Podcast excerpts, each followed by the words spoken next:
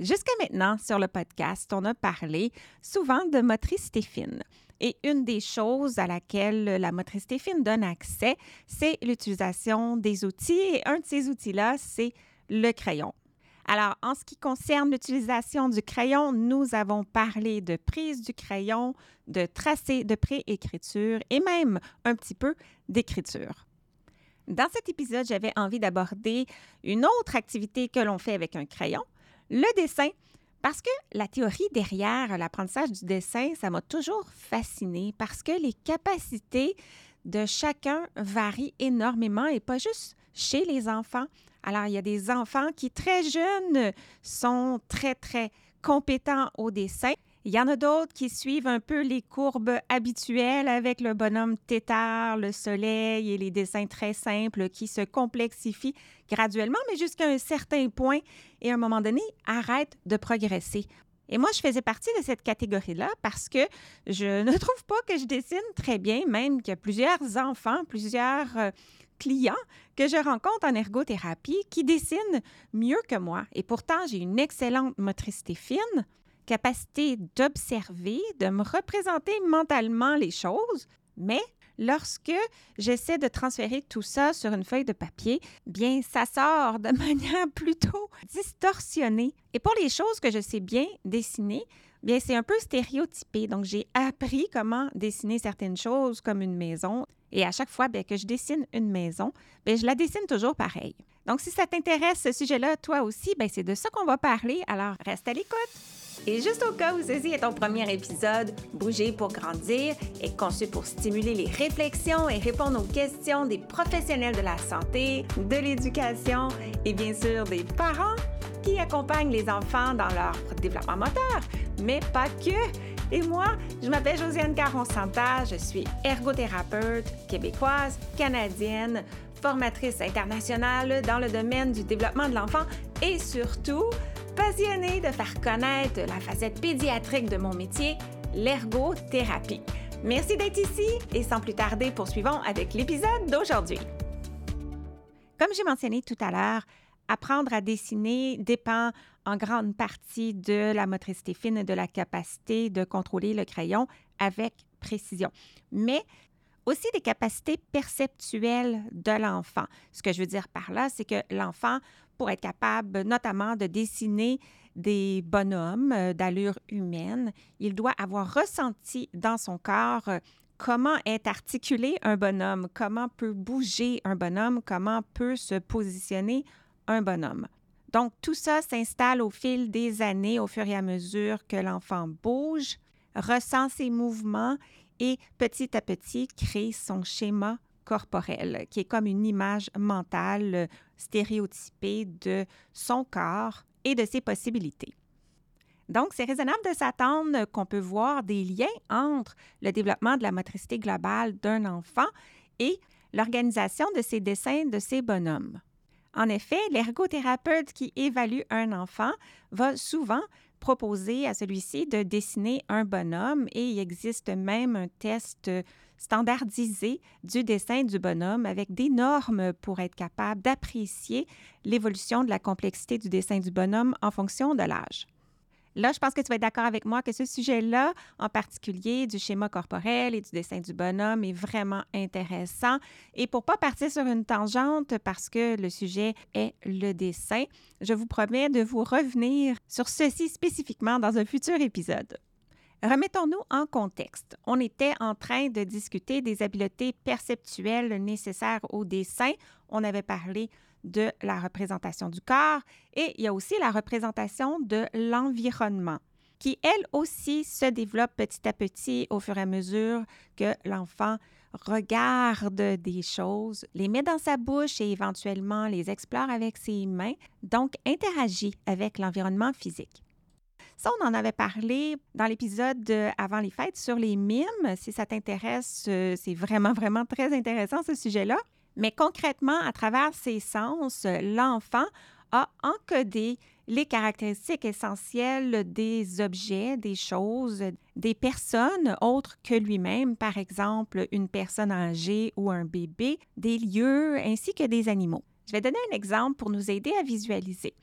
Si j'ai envie de dessiner un lapin, je vais devoir euh, transférer sur le papier les caractéristiques essentielles du lapin. C'est ça qui va faire que ça va ressembler à un lapin et que les autres vont être capables de reconnaître que c'est un lapin. Alors, c'est quoi les caractéristiques essentielles d'un lapin? Bien, c'est un corps sur quatre pattes, mais un corps pas trop gros et quand même près du sol, donc des pattes qui sont pas trop grosses. C'est deux yeux, un nez, une bouche, mais surtout des grandes oreilles, possiblement des moustaches et une petite queue touffue. Bien sûr, ce que je viens de décrire là, on s'y attend pas avant 4 ans et demi, 5 ans, parce que l'enfant a, oui, besoin de suffisamment de motricité fine pour mettre sur papier les images qui sont dans sa tête. Il a aussi besoin d'habiletés visuo-constructives, donc de maîtriser les fameux tracés de préécriture, donc être capable intentionnellement de produire un tracé circulaire, vertical, horizontal, diagonal, et des assemblages aussi, tels que pour faire un carré ou un triangle. Il a aussi besoin de symbolisme, de comprendre que on peut représenter en deux dimensions sur une feuille de papier en assemblant des tracés une réalité de sa vie qui, jusqu'à maintenant, il a connue en vrai en trois dimensions. Et surtout, et je devrais dire avant tout, il a besoin de l'intérêt de le faire. Parce que lorsqu'il commence à utiliser un crayon, il gribouille. Ça, ça peut débuter autour de 12 mois, aller jusqu'à 2 ans. Et là, son intérêt, ce n'est pas de produire une image, c'est vraiment sensorimoteur. C'est de voir apparaître des couleurs sur le papier, c'est de voir se transformer l'objet qu'est la feuille de papier par le résultat de ses actions, de ses mouvements avec cet outil-là. Avec l'expérience euh, et ces deux ans qui arrivent, ces gestes et par le fait même ces tracés vont commencer à se diversifier. Il va répéter de plus en plus certains mouvements plus verticaux, horizontaux, diagonaux, circulaires, ondulés, en zigzag. Euh, c'est un peu comme s'il était en train de se construire un alphabet de différents tracés qu'il va pouvoir éventuellement commencer à combiner pour produire quelque chose. D'ailleurs, l'intention de représenter quelque chose se met doucement en place euh, durant cette phase-là, bien que la capacité de le faire n'y est pas. Alors l'enfant pourrait par exemple dire qu'il dessine son chien, même si ça ne ressemble pas du tout à un chien, ou faire tout simplement différents tracés et ensuite euh, annoncer à tout le monde que c'est son chien. Et on saura que l'enfant est rendu à cette étape-là du développement de ses dessins lorsqu'on observe justement des tracés qui semblent se répéter et aussi des levées de l'outil, des levées de crayon. Parce que quand l'enfant gribouille, il va généralement garder le crayon en contact avec le papier et faire des allers-retours ou des mouvements circulaires, alors que dans cette deuxième phase-là, parce que ces tracés sont plus intentionnels, il va les produire, lever le crayon, retourner à un autre endroit sur la feuille et ainsi de suite. Vers trois ans, l'enfant arrive dans une phase qu'on va appeler pré-symbolique. Savais-tu l'Académie a créé un guide super pratique du développement moteur de l'enfant? Concrètement, c'est quoi? C'est une liste des jalons de motricité globale et de motricité fine, étape par étape, âge par âge. Alors, si tu ne l'as pas encore, viens rejoindre ma communauté et récupérer ton guide. C'est gratuit au josianecaronsanta.com oblique guide. Vers trois ans, l'enfant arrive dans une phase qu'on va appeler pré-symbolique. Ça, c'est la phase dans laquelle l'enfant ne respecte pas encore les proportions des objets, les couleurs ou même la façon dont les choses sont agencées les unes par rapport aux autres. C'est la phase dans laquelle on va lui dire Oh, qu'est-ce que tu as dessiné? Parle-moi donc de ton dessin parce qu'on ne reconnaît pas du tout qu'est-ce qui est sur le papier. Et une fois que l'enfant nous dit ce qu'il a dessiné, là, notre perspective change et on voit vraiment ce qu'il avait en tête. À cette étape-là, c'est normal de voir certains enfants s'intéresser à perfectionner leur dessin. Ils pourraient, par exemple, nous demander comment on fait pour dessiner un soleil, et pour leur rendre service, on peut les inviter à se référer à leur représentation mentale, par exemple à lui dire, ben, c'est comment un soleil et leur faire nommer certaines caractéristiques et les inviter à essayer de les représenter sur le papier. On peut aussi leur donner un modèle, mais à ce moment-là, l'enfant va risquer de plutôt tenter de reproduire notre modèle, donc d'apprendre un peu par cœur comment dessiner le soleil. Et comme il n'a pas nécessairement encore suffisamment de motricité fine ou d'habileté de construction, il pourrait être déçu s'il n'y arrive pas.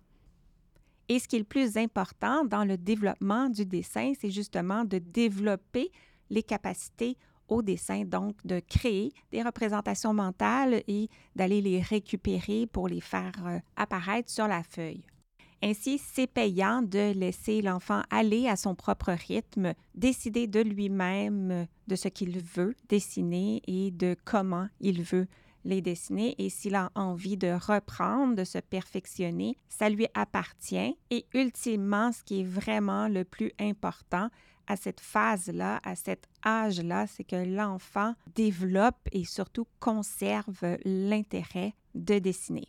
Je vous donne quelques idées pour stimuler l'enfant de plus de 3 ans qui n'a pas encore démontré d'intérêt pour le dessin.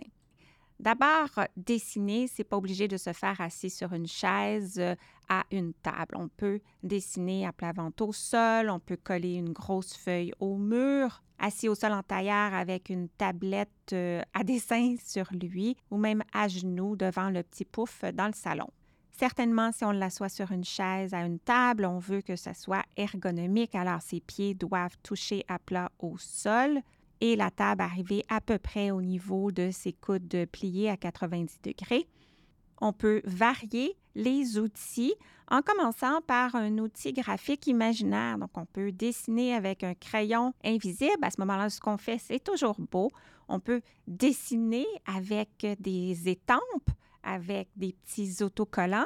Il y a les craies pour les tableaux noirs ou l'extérieur, une branche dans le sable, un doigt dans le pudding au chocolat sur une assiette blanche, un tableau magnétique qui peut être laissé sur la table de cuisine en attendant le repas ou quand on a fini de manger ou dans la voiture, un crayon vibrant, ça c'est généralement irrésistible, et évidemment toutes les variétés de crayons, de cire, feutre, de bois, pour tableau blanc effaçable, pour les fenêtres, pour le bain, et bien sûr les pinceaux. On met l'emphase sur le plaisir et on tente de lier aux intérêts de l'enfant en proposant des activités qui vont être simples et courtes.